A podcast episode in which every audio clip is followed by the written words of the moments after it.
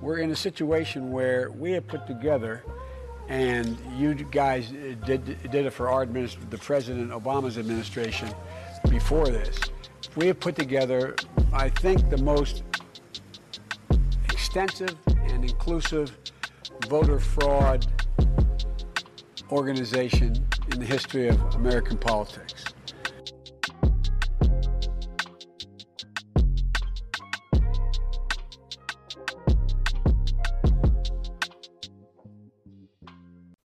This episode is brought to you by Shopify. Do you have a point of sale system you can trust, or is it a real POS? You need Shopify for retail. From accepting payments to managing inventory, Shopify POS has everything you need to sell in person. Go to shopify.com/system all lowercase to take your retail business to the next level today. That's shopify.com/system. Welcome to the BCP podcast. I am your brother James, the Black Conservative Patriot. We are blessed conservative patriots around here. We are based and we are biased for God, family, country, and the Constitution. And I want to thank all of you for being here and your support. It is so liberating. I'm not going to lie, it's painful not being on YouTube, but it's so liberating to have this podcast to just say what I want and practice my free speech. I want to go through a couple of comments and let them segue into the different uh, stories that uh, some of the different stories I'm going to cover. Uh, I got this from TB Kendall, one of our beloved family members um, here on the BCP podcast. Been with us for a while. Big hug uh, to TB Kendall. I start my day by watching the BCP podcast and listen to the song Am I the Only One on the Way to Work? And it completely blows my mind that Enrique Tarrio only has raised $88,000 in his fund. Thanks, BCP, for keeping the link on here. Sorry for being off subject. You're not off subject. This was posted to uh, one of our, our previous episodes. But you're right. Until Enrique Tarrio reaches the $100,000 so that Patrick Byrne can match it and get to 200,000, I'm going to keep it up. So if you're watching this on Patreon, you will see that on every post, for instance, yesterday's post, 3122, climbing over border wall in camo, it's a literal invasion. If you look at the show notes, you'll see uh, right there that I have included the link to the Give, Send, Go. If you're on locals, same thing. You'll see the link to the Give, Send, Go. And if you are following us uh, on the podcast, for instance, if you go uh, to the show notes on any podcast from our, our from our RSS feed, you will see the same thing. Now, as the time I'm recording this, uh, we're at almost ninety-five thousand dollars in the Tarrio Family Fund. We're very, very close. I will have Junior number two when he edits this show you on the screen the most recent number. Uh, as you guys know, I record this show and it could be half a day, an hour, two, three hours later uh, before it gets edited. So maybe we'll be blessed that I'm looking at it right now and it's around 95,000 or almost 95,000. But by the time you look at it, we'll have reached the 100,000. If you can, please give. We need uh, we need the Tarrio family to have um, the ability to get out there what's really going on. Now, over on Spotify, I saw this comment from Jane the Swamp a couple days ago. I'm going to put on Facebook every time a representative makes a vote on what bill and how they voted. Mwah! Drain the swamp. I love this. This is us doing our part, every little thing that we can to expose these treasonous, traitorous rat bastards. I don't know what state you're in, Drain the swamp. I don't know who your representative is, but this is the kind of activism we need to have as citizens. We just can't sit back and wait for a white knight, for a knight in shining armor, for a savior to come and save us. We must do our part to save this nation. Okay, got this one from Jay uh, Lowenstein, Lowenstein uh, a couple days ago. on locals. I like the old music better. No rhythm. So if you've noticed, the introduction for most of our episodes is Joe Biden talking about how they were going to steal this election, just like the people did it for Obama. Some of you don't like, some of you love it. Some of you like, keep that introduction, never get rid of it. Some of you like, oh, it's tired and it's old. I'm going to keep it. I want it drilled into everyone's head that we were told before it happened that they were going to steal the election. And more importantly, no one's called Joe Biden on it and say, hey, Joe, what did you mean by that? If someone has, please put the link down below. I haven't seen it. But like I explained here uh, to Jay, our show is now distributed. This BCP podcast is distributed on many uh, podcasting platforms that pick up our RSS feed for it uh, through uh, through Spotify, and it's uh, one of our big places that it's uh, that it's it's on is on Apple Podcast as far as the podcasting, uh, the audio version is, and I had people come and look at my show and, and as it was growing, consultants and what have you, and I was advised not to have that music playing because of possible copyright. I didn't get permission or what have you, so I might get permission later for Fight the Power, but I think now we have a royalty free beat at the beginning, and we will always continue to be reminded, at least for the time being, that Joe Biden is the fake president, and he told us they would steal the election on his behalf. Okay, let's get into uh, this is from a couple days ago, but I really want to cover this uh, just as a follow up, if you will, to yesterday's episode. Yesterday's episode was a thematic episode about the invasion on our southern border. It's a coordinated invasion from being sun, uh, funded by the likes of George Soros and other globalists and follow the money. I don't follow the money trail. I don't have the resources to have a team to go and actually dig up all this money and uh, find out where all the money's coming from. But we know it's coming from globalists because these people are being fed when they're in Panama they're being transported all the way to the border, and then the cartels are taking care of the rest of it, and then they're distributed throughout the United States. We I I I, I showed that in yesterday's episode, and it's so ridiculous to hear. L.A. Mayor Karen Bass worried about the same illegal aliens that she invited to come to Los Angeles, California, that they're going to come in planes. Watch. What they're trying to do is destabilize cities because it's Chicago, it's Washington, D.C., it's New York. It's the narrative that these are Democratic run cities and that we don't know how to govern and that everything is chaotic here. We live in a city that welcomes immigrants. And so I think we have been able to handle it. But I am fearful that any day planes could start coming. Start- That's LA mayor admitting to the and we've covered this before on this show, the Cloward Piven plan of overloading the American system to the point that it creates a crisis so they can bankrupt us and bring in socialism. And, and this false narrative that blue cities aren't well run, that's where they're going because you have invited them. This episode is brought to you by Shopify. Do you have a point of sale system you can trust, or is it a real POS. You need Shopify for retail. From accepting payments to managing inventory, Shopify POS has everything you need to sell in person. Go to shopify.com/system all lowercase to take your retail business to the next level today. That's shopify.com/system. This is ridiculous. This is ridiculous. And by the way, by the way, while we're looking at this quickly, I liked uh, this tweet from someone over the weekend, Steve Guest. There was 97 days apart from when the Los Angeles City Council voted to make LA a sanctuary city, and when Mayor Bass uh, a few days ago said that she's fearful that any day migrants may be flown to LA. And don't just think that it's you know. Um, oh, by the way, let me go back three weeks ago.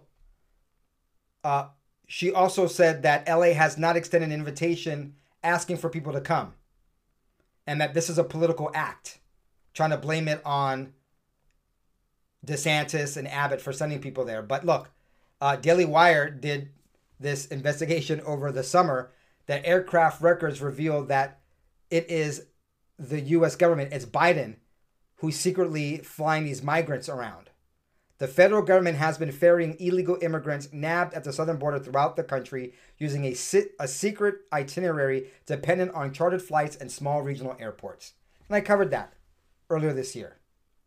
So she can't blame it on Abbott and she can't blame it on uh, DeSantis.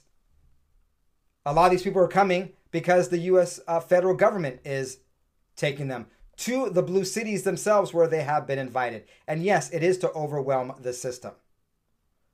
Oh, and by the way, going back uh, to this uh, tweet from Citizen Free uh, Press, I do agree with them. Abbott DeSantis, send every plane, plane you got. Send every plane you got. And let's stop the border.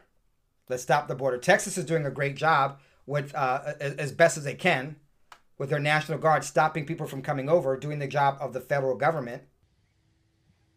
Meanwhile, here in the state of Texas, Texas is trying to stand its own ground without the help of the federal government. The video you're looking at here in El Paso, as Texas National Guard soldiers continue to use razor wire and physical manpower to try to block large masses of migrants trying to enter the United States illegally. That group of migrants waiting in the Rio Grande, expecting to be led into the country, but the state of Texas blocking them. That again happening in El Paso. And back out here live, CBP sources tell Fox News that border numbers for the month of August are going to be around 230,000 migrant encounters. That would be the highest number or the highest month for 2023 and would come at a time when the White House is claiming progress and, quote, stopping the flow here at our southern border. That is simply not the reality on the ground here. Oh, and by the way, did I mention that these people are coming into the country and allowed to go free unvaccinated?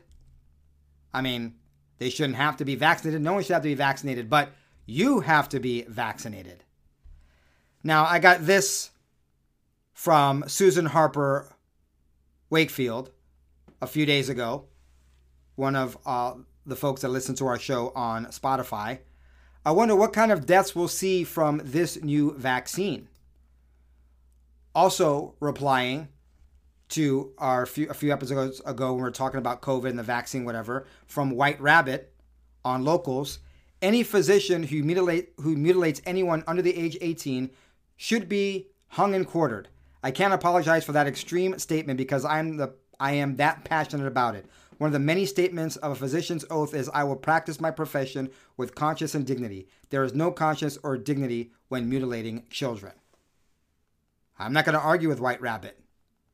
Then our dearest Nancy Lee Drew, a very beloved member of our community on locals, says, I agree.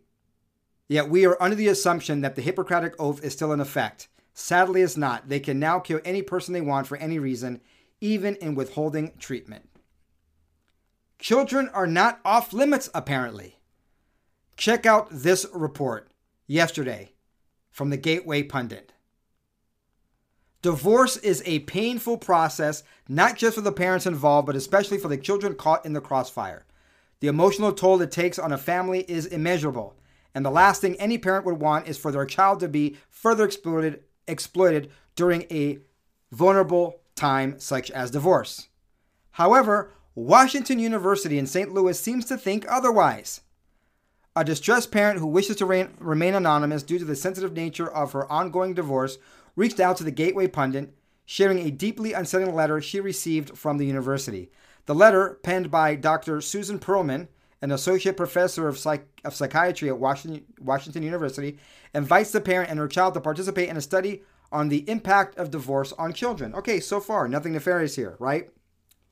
The study, known as CARE, Child Effect and Resilience to Experiences Study, and funded by the National Institute of Health, uh oh, First of all, it's named CARE, so it's probably something that doesn't care for children. And it's funded by the NIH, which, if you've been under a rock, let me just take that rock from over your head and let you know that the NIH is not to be trusted. They funded the worldwide pandemic of three years ago. They aim to examine how divorce affects children's stress response systems and mental health. But this is where it gets icky. The study involves putting children through MRI scans, collecting hair and saliva, and blood samples. And then they give them a financial incentive to participate in this. I have a problem with, I mean, what are they trying to do? Look at the stress levels of children? This, this just has ickiness written all over it. Let's target children who are vulnerable, take their blood, and pay them to study their misery.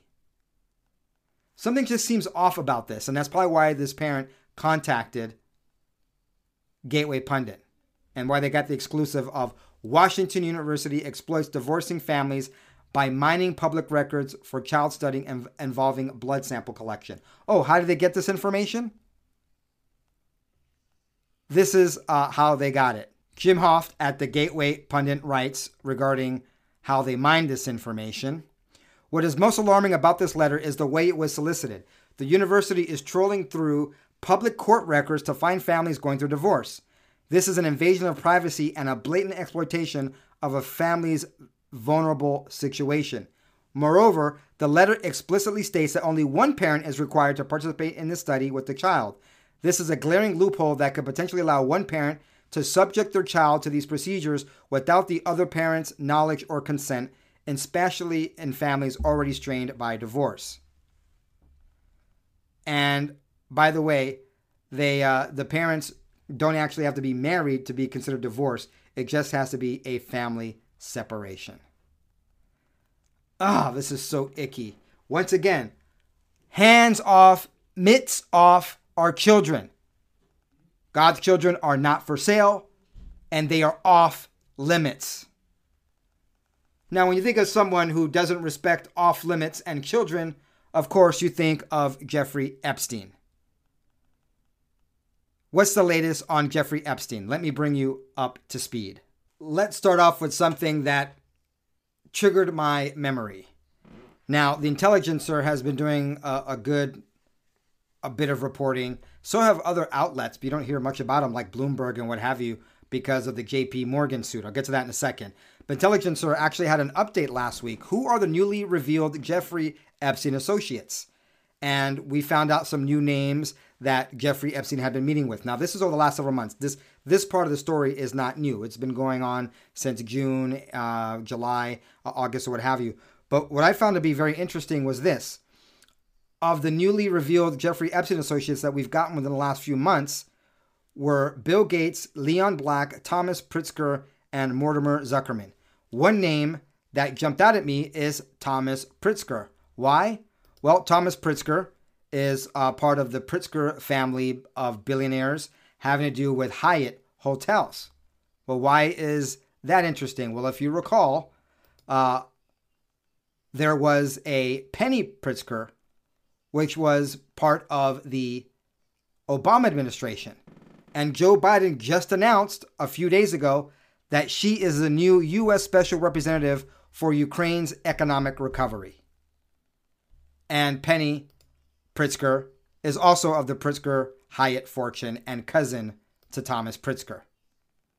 Guilty by association, knowing how these evil, wicked families operate. I'm not going to say she's guilty by association, but that sure is close to Biden, isn't it? All right, so here's uh, the latest as of a few days ago per, uh, per Bloomberg. Uh, actually, good news as far as getting information out there. Lawyers for Jess uh, Staley can question the Jeffrey Epstein victim who said she was sexually assaulted by the former JP Morgan Chase and Company executive in her class action suit against the bank. In an order made public last week, the U.S. District Judge Jed Rakoff in New York ruled that the deposition of the woman, identified only as Jane Doe, would take place in person this month in the city where she now lives. Doe had previously expressed fear of facing intrusive questioning and demands for evidence by Staley. J.P. Morgan agreed to settle Doe's uh, suit for $290 million in June, but is still suing Staley, its former private banking head, to hold him responsible for any costs it incurs over Epstein. According to the bank, Staley withheld information about his relationship with Epstein and acted to have JP Morgan retain the sex offender as a client. So she is going to go uh, on record and we will get more information. Um, as this develops, as anything comes out, I just wanted to bring you up to speed that stuff, stuff is still happening with Jeffrey Epstein, even if you're not hearing about it. All right, I want to talk about GOP Representative Tom Emmer, who introduced very interesting legislation to, I don't know, fight back against the beast system. House Majority Whip Tom Emmer reintroduced his flagship legislation the Central Bank Digital Currency Anti Surveillance State Act, signaling a strong countermove against the Biden regime's overreach into Americans' financial privacy. Whereas JP Morgan wanted everything to be private with Epstein, the government wants to be intrusive in the finances that you have and I have. Emmer has uh, rallied a significant block of 50 original Republican co sponsors, underscoring the concern among conservatives about the implication of a government issued digital currency. At the core of this legislation is a principle that a central bank digital currency, unlike decentralized cryptocurrencies like Bitcoin, would give the federal government unprecedented powers to monitor and control individual financial transactions. It would be just like China has with their social credit. That's exactly what they're trying to do. And that is what the Honorable House Majority Whip Tom Emmer of Minnesota is fighting against. Quote The administration has made it clear President Biden is willing to compromise the American people's right to financial privacy for surveillance style central bank digital currency. That's why I'm reintroducing my legislation to put a check on unelected bureaucrats and ensure the United States digital currency policy upholds our values of privacy, individual sovereignty, and free market competitiveness. How about this? How about we don't even have a central bank digital currency? Now, as far as moving toward the beast system, we're getting this out of Australia. Australia's fifth largest bank um, has announced its transition to digital only transactions. Starting from the beginning of next year, the bank will begin phasing out all cash, check, and phone payment services in its 80 branches. By November of next year, a little bit over a year from now, all in branch trans- cash transactions will be completely discontinued. Between January 2024 and November 2024, we'll be phasing out our cash and check services across all uh, Macquarie banking and wealth management products, including pension and super accounts, the bank said in a statement. You think they're the first or the last? Do not hold your breath. Speaking of holding your breath, I know that's a very, very weird segue, but bear with me. Medical professionals are finding it increasingly challenging to distinguish between COVID, allergies, the common cold, and the flu. Gone are the days when the loss of taste or smell and a dry cough were the telltale signs of the coronavirus. According to Eric Eiting, Vice Chair of Operations for Emergency Medicine at Mount Sinai in downtown New York City, the symptoms have shifted it isn't the same typical symptoms that we were seeing before. It's a lot of congestion, sometimes sneezing, usually a mild cold. He mentioned that a sore throat usually appears first. Here's the thing Eiting admitted that the only reason they identified COVID was due to testing. Otherwise, it would have been mistaken for a mere cough or cold. In other words, COVID is just like the common cold, flu, even allergies and the only way they were able to even narrow it down is through the testing. Maybe, maybe, just maybe, those tests are inaccurate or are just testing for a strain of a cold or flu. All right, I want to end with this. With this. This is my favorite protester. An armed man wearing a neon yellow and orange safety vest protested near Joe Biden's Wilmington, Delaware home on Sunday. By the way, Delaware is an open carry state, so he wasn't breaking the law. And the protester held a sign that read, Bidens are criminals. 20 shell companies, where's the laptop? 10% for the big guy. Love it. I love it. Using his right as a Delaware citizen and as a citizen of the United States with a Second Amendment right to lawfully protest near Joe Biden's Wilmington, Delaware home. If only our J6ers were afforded that same freedom. They'd be free, not locked up right now. We're in a situation where we have put together, and you guys did, did it for our the President Obama's administration before this.